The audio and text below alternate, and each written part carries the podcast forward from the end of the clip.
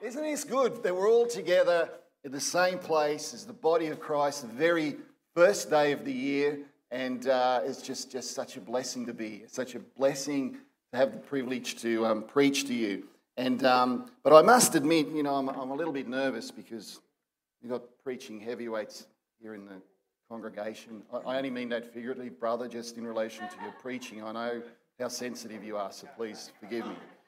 But I'll do my best. I trust, you know, that with the Lord's help, we will be blessed and edified, encouraged as we enter this year.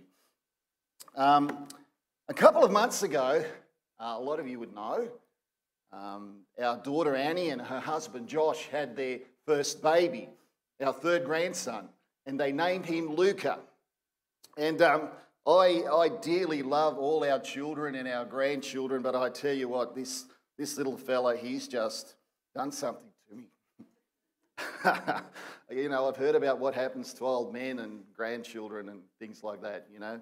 And he has just stolen my heart. You know, I can be right in the middle of something and I just start thinking about him and I start smiling and I get on the phone to Mum and I say, Annie, I'm coming over to see my boy. You know, and it's an hour and a half round trip from our place to their place. And, but, you know, I'd travel twice as far just to get a half an hour in between his feeds and his naps. And one day, you know, I was just sitting there and holding him in my arms, just looking at him, and there was his, you know, little button nose and his soft dimply cheeks and his cute little face, and he's just, you know, sleeping serenely in my arms, safe, secure, unconditionally loved. And for those of you who are too young to have experienced that with your own child or grandchild, I hope you will one day, because it's an experience like no other. And it's an experience that will help you to understand, to some degree at least, the nature and character of God's sacred love for his children. You know, this little boy hasn't done anything good or bad as yet, but I don't love him because of what he's done or what he hasn't done. In fact, you know, I've come to realize I don't actually have any reason, any particular reason to love him, except that he's my own flesh and blood. And he didn't even make that choice to be that. You know, the old saying, you can choose your friends, but you can't choose your family. And I remember that during Annie's pregnancy, how, you know, despite my notoriously bad sex predictions, you know, if you're having a baby and you want to know what it is, just ask me. And it's going to be exactly the opposite, 99% sure. But, you know, despite that, I was convinced as I could be that she was having a boy, and almost as convinced as what his name was going to be. And I loved him before he was even born. And I always will. And the title of my message this morning is A Sacred Love. And by way of introduction, I want to say that 2022 has been a pretty challenging year in one way or another for most of us. And there isn't a real lot happening around us to encourage us that 2023 is going to be a lot better, especially if we want to be remain faithful in our Master's calling on our lives. And I would like you to please turn with me to your Bibles, to the first book of the New Testament, the book of Matthew. So the book of Matthew, and we're going to be reading from verses 1 to 14.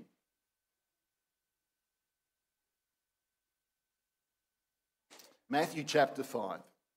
And seeing the multitudes, Jesus went up on a mountain, and when he was seated, his disciples came to him. And then he opened his mouth and taught them, saying, Blessed are those who are poor in spirit, for theirs is the kingdom of heaven. Blessed are those who mourn, for they shall be comforted. Blessed are the meek, for they shall inherit the earth. Blessed are those who hunger and thirst for righteousness, for they shall be filled. Blessed are the merciful, for they shall obtain mercy. Blessed are the pure in heart, for they shall see God. Blessed are the peacemakers, for they shall be called sons of God.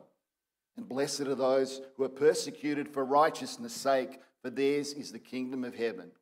Blessed are you when they revile and persecute you and say all kinds of evil against you falsely for my name's sake. Rejoice and be exceedingly glad, for great is your reward in heaven. For so they persecuted the prophets who were before you. You are the salt of the earth, but if the salt loses its flavour, how shall it be seasoned? It is then good for nothing but to be thrown out and trampled underfoot by men. You are the light of the world. A city that is set on a hill cannot be hidden, nor do they light a lamp and put it under a basket, but on a lampstand, and it gives light to all who are in the house. Let your light so shine before men, that they may see your good works and glorify your Father in heaven. We live in perilous times where true disciples of Christ are continually and increasingly being singled out as troublemakers, out of step with public opinion, and bigots who are, stubbornly devoted to their own opinions and prejudices. And if we are to live out our calling as disciples of Christ, in the terms that we've just heard read out, spoken by Jesus, we need to understand that we are not alone. God is with us.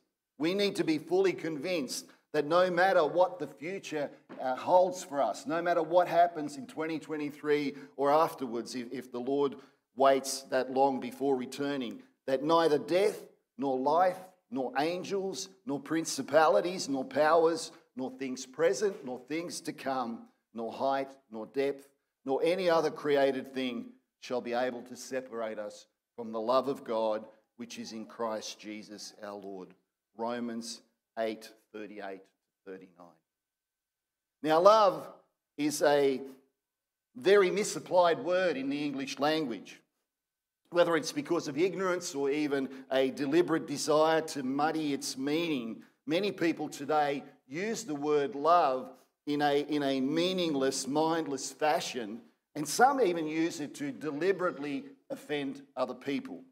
The catch cry, love, is a good example. I find that extremely offensive. And you might ask, why?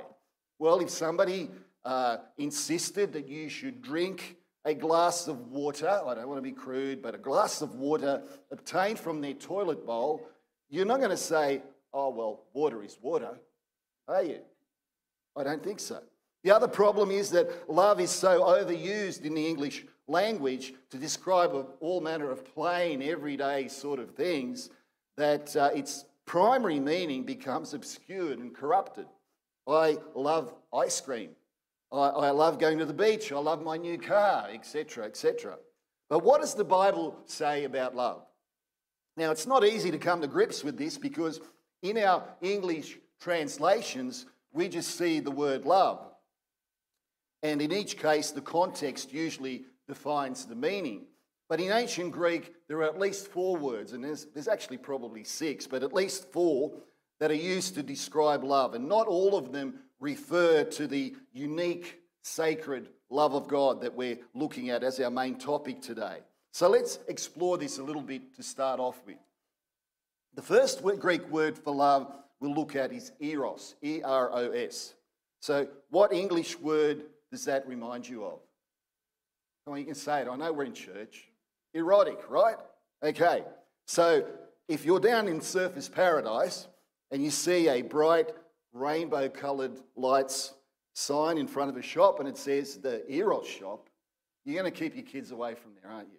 They're not selling lollies. We all know what it means. So straight away we know that this word is not the word the Bible uses to describe God's sacred love for his children. Eros was the word used to describe feelings of sexual arousal between two people, regardless of sex. And Eros was also the name of the Greek god of love. The Roman equivalent was Cupid. And by New Testament times, this word had become so debased by the culture of the day that it's not used even once in the entire New Testament. A second ancient Greek word for love is storge, S-T-O-R-G-E. The word is used to describe natural, familial love, such as between a parent and a child. And in the New Testament, the negative word of this word, the negative form, is used twice. In Romans chapter 1, which describes people who God has given up to uncleanness because they exchanged the truth of God for the lie and worshipped the creature rather than the Creator. And we go on to verse 31 and describes these people as, among other things, undeserving, untrustworthy, unforgiving, unmerciful, unloving. And that Greek word translated as unloving is astorgos, meaning hard-hearted towards kindred, without natural affection. The other place astorgos is used is in 2 Timothy 3:3. It's one of the words used to describe people, the characteristics of people living in the perilous times of the last days. And it says people will be unloving, astorgos, unforgiving, slanderers, and so on. And sadly, we see this scenario increasingly in the world that we live in, that people lose that natural love even for members of their own families. Now, would you please turn with me to Romans chapter 12.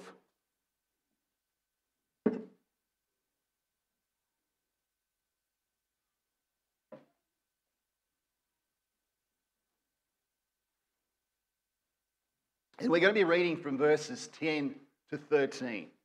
And this is a beautiful passage of Scripture.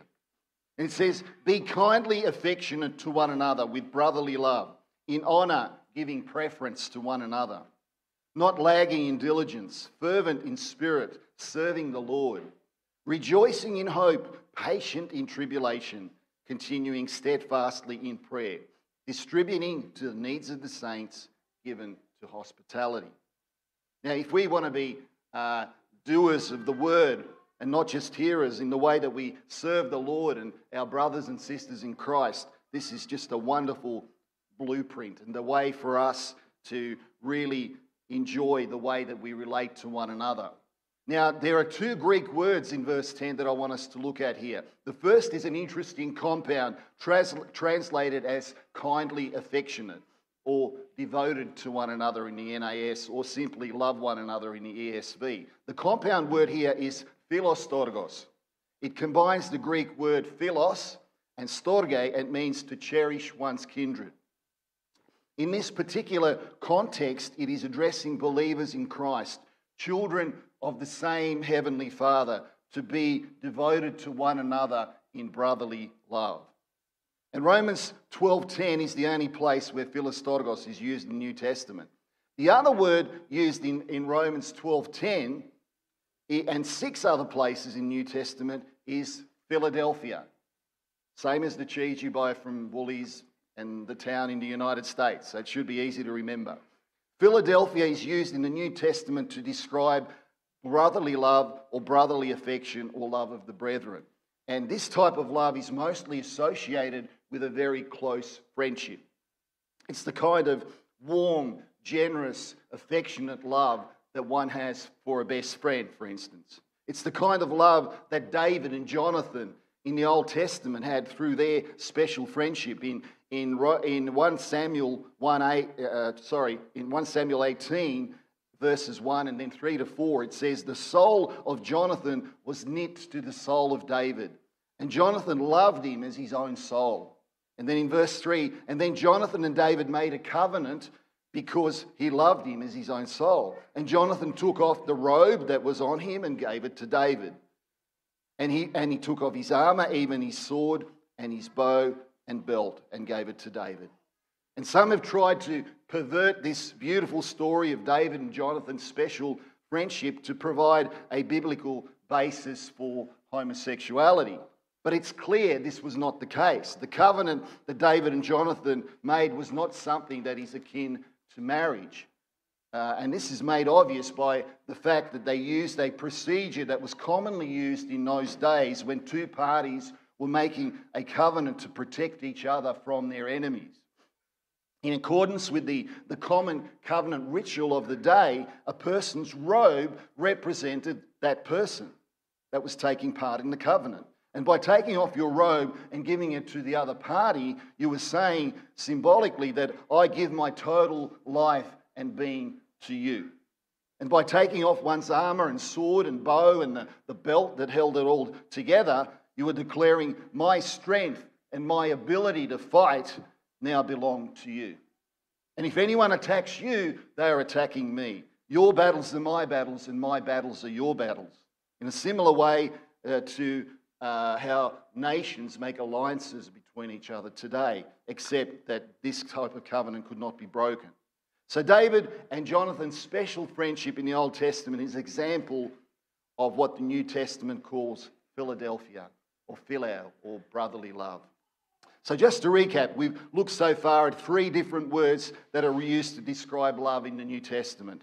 Eros, storge, and Philadelphia. Eros, the sexual, romantic love. Storge, national, natural, familial love, like a parent and child. And Philadelphia, brotherly affection, most often associated with a close friendship.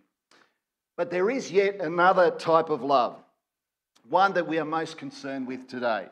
The Greek word for this type of love is agapeo, or agape, and it appears over 100 times in the New Testament. The essence of agape love is willful delight and goodwill and benevolence towards its object. And while, we cannot apply the word agape with mathematical precision because there are a variety of contexts where it's used, the vast majority of instances in the New Testament, it carries a distinct meaning. Agape is almost always used to describe the love of God that is of God and from God, and in that sense, it is unique and like no other love. It's also important, however, to understand there is a difference between how God's love, God's agape, applies to all people universally and how it applies to those he chose to be holy and without blame in Christ before the foundation of the world. In a sense, God loves all men, including his enemies. And it helps to remind ourselves that we all started off as his enemies, didn't we? No one is born a friend of God. In Matthew chapter 5, Jesus said, "You have heard that it was said, you shall love your neighbor and hate your enemies. But I say to you, love, agape, your enemies. Bless those who curse you. Do good to those who hate you, and pray for those who spitefully use you and persecute you, that you may be sons of your Father in heaven. For he makes the sun rise on the evil and the good, and sends the rain on the just and the unjust." So Jesus calls us to love our enemies in the way God loves his enemies. And how does God love his enemies? He loves them with a benevolent, caring love. In that sense, God loves all people that he made in his own image, regardless of their election. We call this common grace. Psalm 145, verse 9, "The Lord is good to all, and his tender mercies are over all his works." Luke 6, 35-36, "He is kind to the unthankful and evil. Therefore, be merciful, just as your Father is merciful." And Acts chapter 14, "Nevertheless, God did not leave himself without witness, in that he did good, gave us rain from heaven and fruitful seasons, filling our hearts with food and gladness." So God is gracious and kind, and he allows even his enemies, even sinners, to enjoy the beauty and delight of the world that he has created. And even though the penalty of sin is death, God is kind and patient and waits for people to repent. So we can see in that broad-based sort of temporal sense that God loves men, all people, regardless of their spiritual state.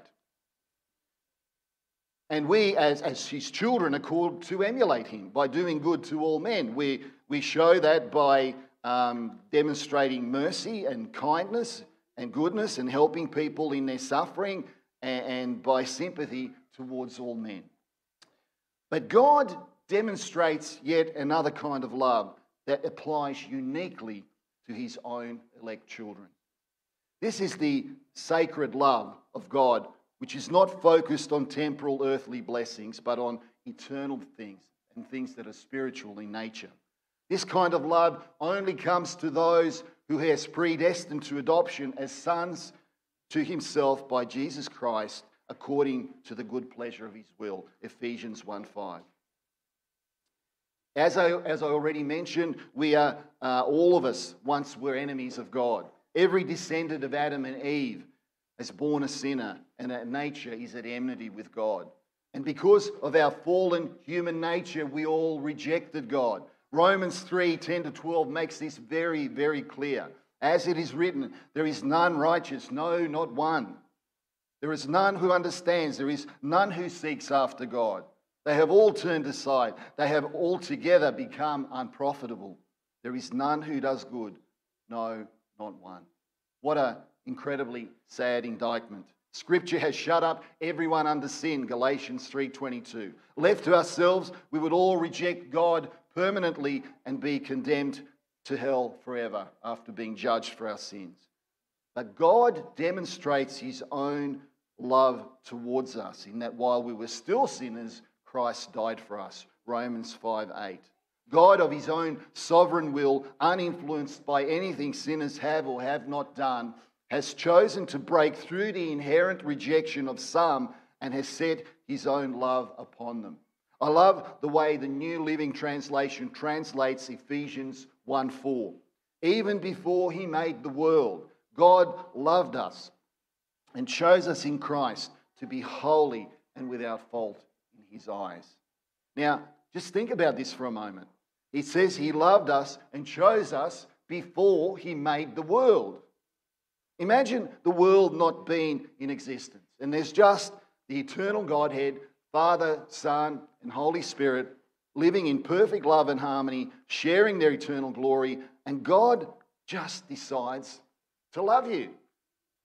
Why? Well, because in his infinite love and wisdom, he just decided to do it. And remember, we're talking about the God of the Bible here, not, you know, some open theism God who apparently doesn't know what's going to happen in the future until it happens. No, this is the one true God who knows everything there is to know from all eternity and not just in some point in time. The world is not yet in existence and he knows you already. How wonderful. I mean, your great-great-great-great-great-great-grandparents haven't even been born yet, but the Lord already knows you. He knows you by name. Thousands of years before your parents even start to consider what to call you. And listen carefully. He wrote your name in the book of life even back then because he determined to love you eternally and he will never allow you to perish. And the staggering truth is he hasn't done this for everyone, but only for those who he decided to love and make his own. And you can hear straight away those who think they're more righteous than God start to object. You know, God's not fair. You know, this is not just. God should love everybody all the same. Why should he? Why should God love those who don't belong to him the same as those who do? Only self-righteous hypocrites would demand that. You know, they themselves don't love those who don't belong to them the way that they might love someone else. I mean, you know, when our daughter was pregnant with Luca, I'd occasionally, you know, softly touch her tummy and say, oh, you know, I love him already. Now, imagine if I did that to a pregnant woman who I didn't know. She'd probably say, you know, rack off, weirdo, I'm going to call the police. And as for the accusation that God is unjust, not being fair by setting his love on some and not others, well, if you really want justice and fairness, you better be careful what you wish for. The Bible says all have sinned and fall short of the glory of God, Romans 3:23, and the wages of sin is death, Romans 6:23. So God would be perfectly just and fair to condemn every single descendant of Adam and Eve to eternal spiritual death in hell. That would be just and that would be fair. God would have nothing to answer for. And, you know, I just think it's quite laughable how some people think it's their job, you know, to tidy up God's character, tidy up his standards. They take the moral high ground regarding, you know, what it is and what it isn't to be just. And, you know, one of those things is that God must make decisions based on merit. But God may or may not do that and still be righteous. Those who want to be treated according to merit do not understand grace. And some of them are very noticeably proud and self-righteous in my observation. The very essence of grace is that God chooses the deserving. Is that right? No, the undeserving. And the more undeserving, the more glory he gets. Please turn with me to Deuteronomy chapter 7 in the Old Testament as we examine this.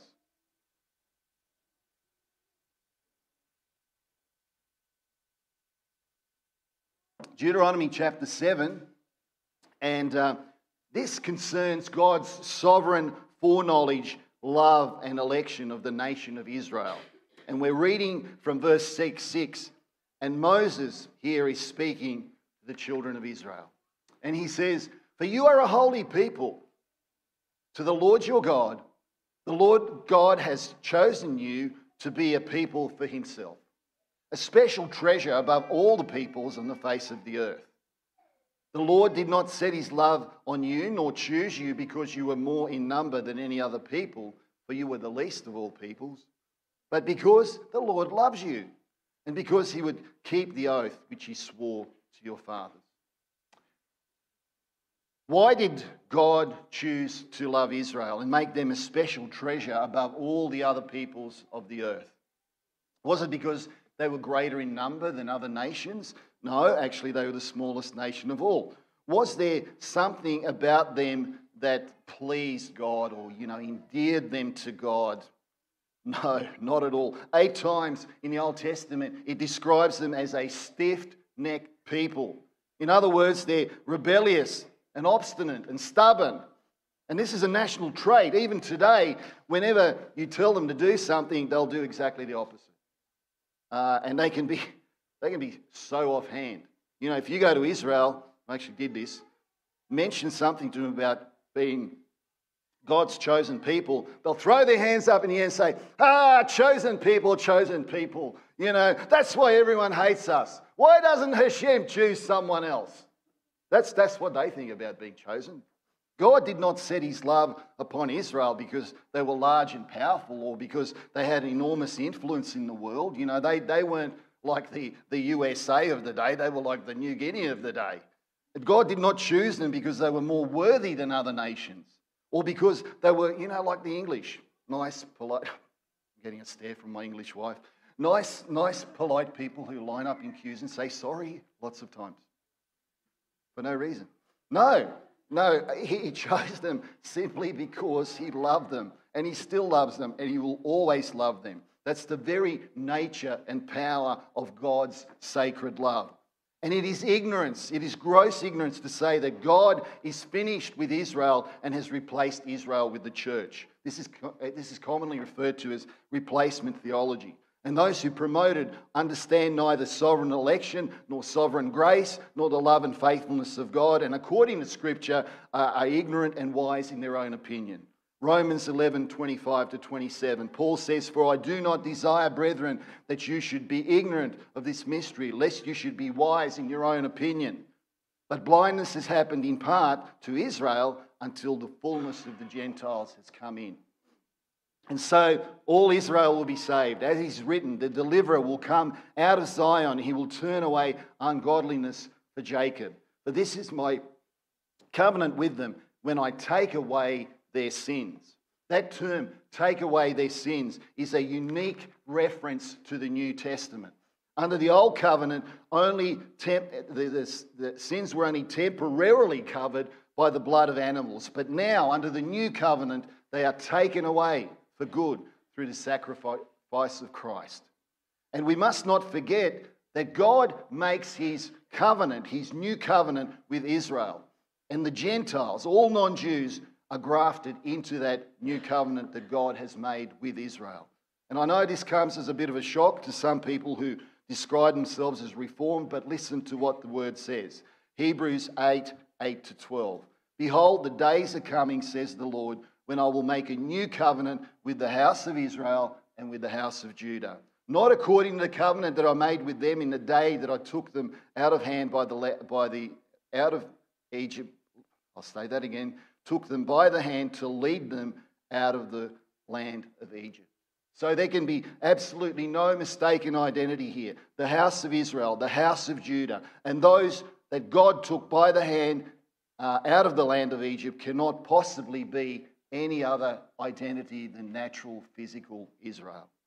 Hebrews 8 goes on to say, "For this is the covenant that I will make with the house of Israel after those days, says the Lord. I will put my laws in their mind and write it on their hearts, and I will be their God, and they will be my people.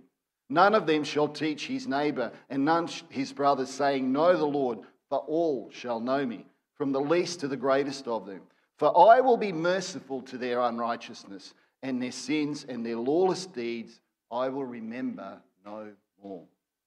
Note, all of God's elect, after all of God's elect from the Gentiles have come to salvation, the focus will again be on Israel. God's promise is that at that time, all Israel shall be saved. Does that mean every single Jew? No, it means that there is a holy remnant out of all the tribes of Israel that God has chosen to love eternally, and all of them will be saved.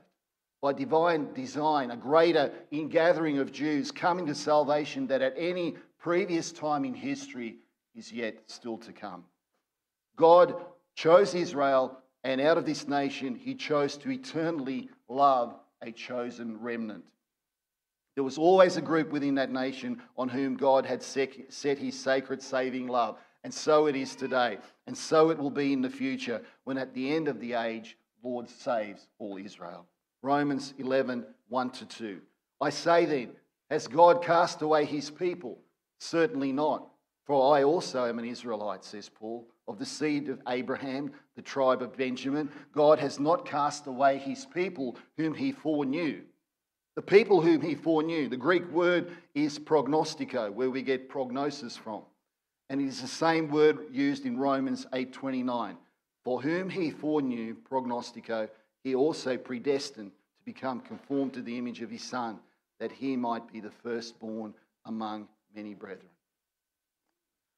Oh yes, but you know, the Jews mocked Jesus and they demanded for him to be crucified. That's the greatest crime anyone's ever committed. That's why God's disregarded them, replaced them.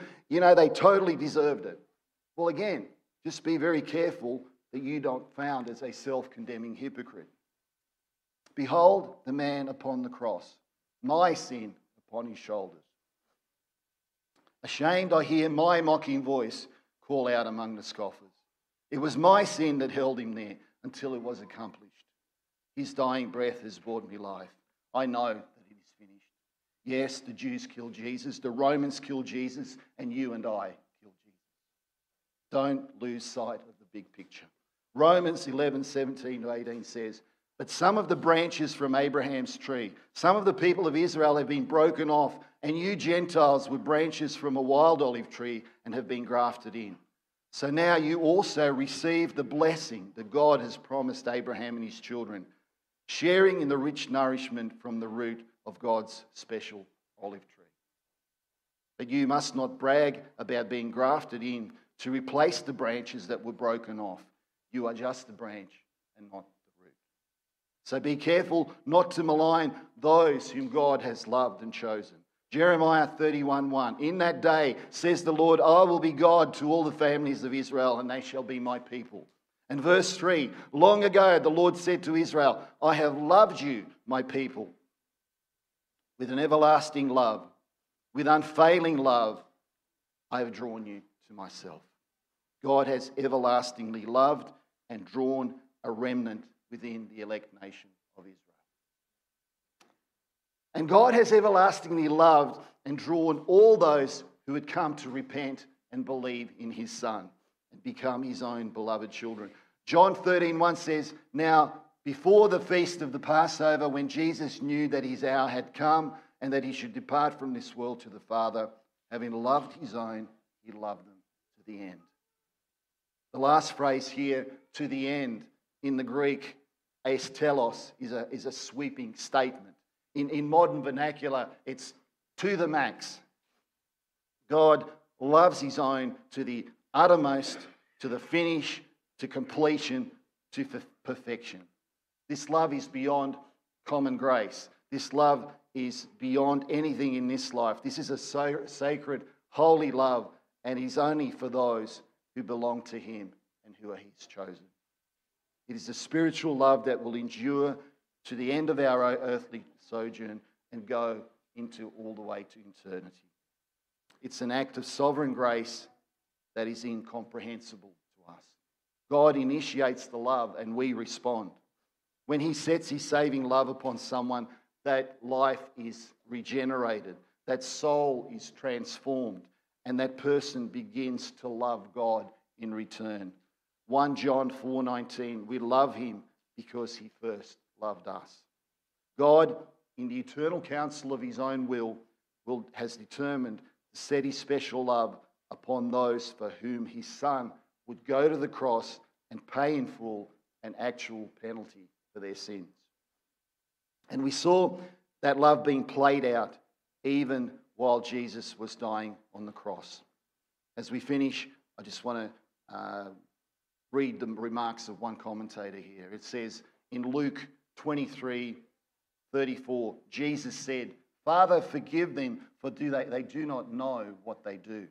Now, exactly who was he praying for? Forgive who? Who's them?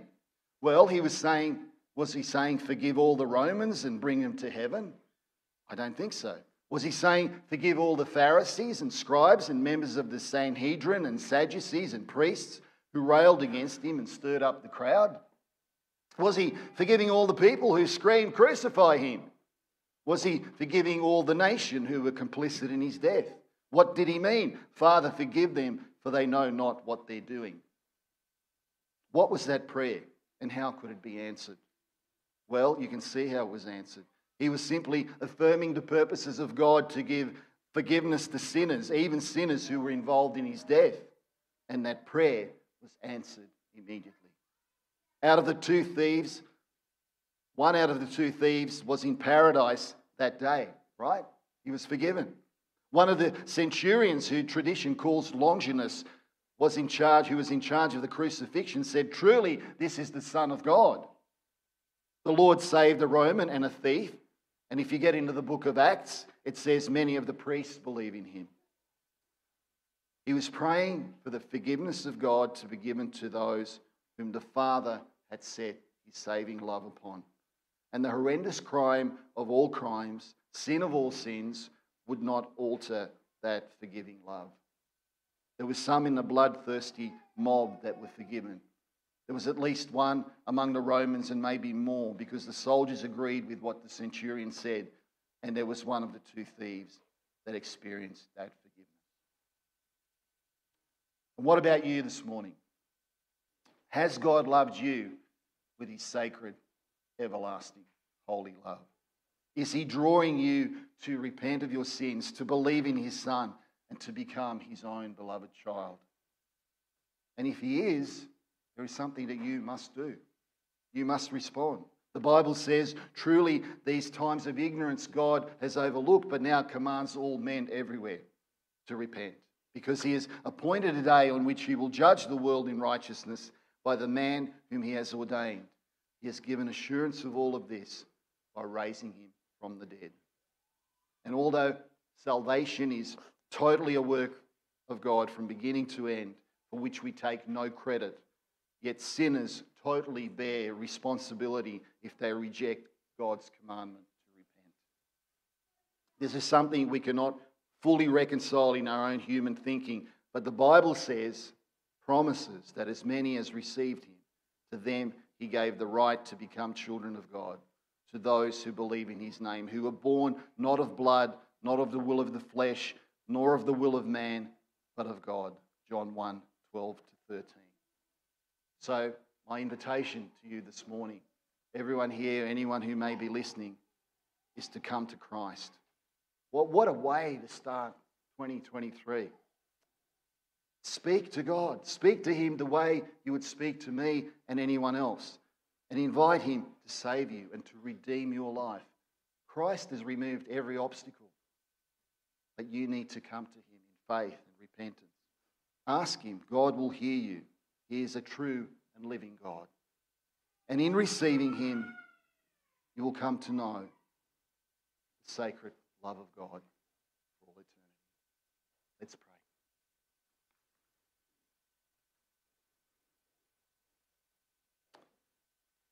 Lord God, our Heavenly Father, your love for your children is like no other love. What can we do, Lord? What can we do but thank you with all our hearts, with all our being? Thank you that despite our sinful rebellion and disregard for your truth and righteousness, you decided to set your sacred love upon us. Thank you for rescuing us from the kingdom of darkness and transferring us into the kingdom of your beloved Son, who purchased our freedom and forgave our sins. Thank you that because you have loved us before the foundation of the world, we can never perish, and no one is able to snatch us out of your hand, because you are more powerful than anyone else. Thank you, Lord, that whatever 2023 brings, we are more than conquerors through him who loved us. Neither death nor life, nor angels nor demons, nor our fears for today, nor our worries about tomorrow, not even the powers of hell can separate us from your love. No power in the sky above or in the earth below. Indeed, nothing in all creation will ever be able to separate us from the love of God that is revealed in Christ Jesus, our Lord. Amen. This sermon was preached at Hope Reformed Baptist Church in Logan, Australia. For more information about our church, visit our website at hoperb.church. If you have been blessed, please leave us a review wherever you listen. We pray this message has been used by God to grow and encourage you in your Christian walk. Thank you for listening. Soli Deo Gloria.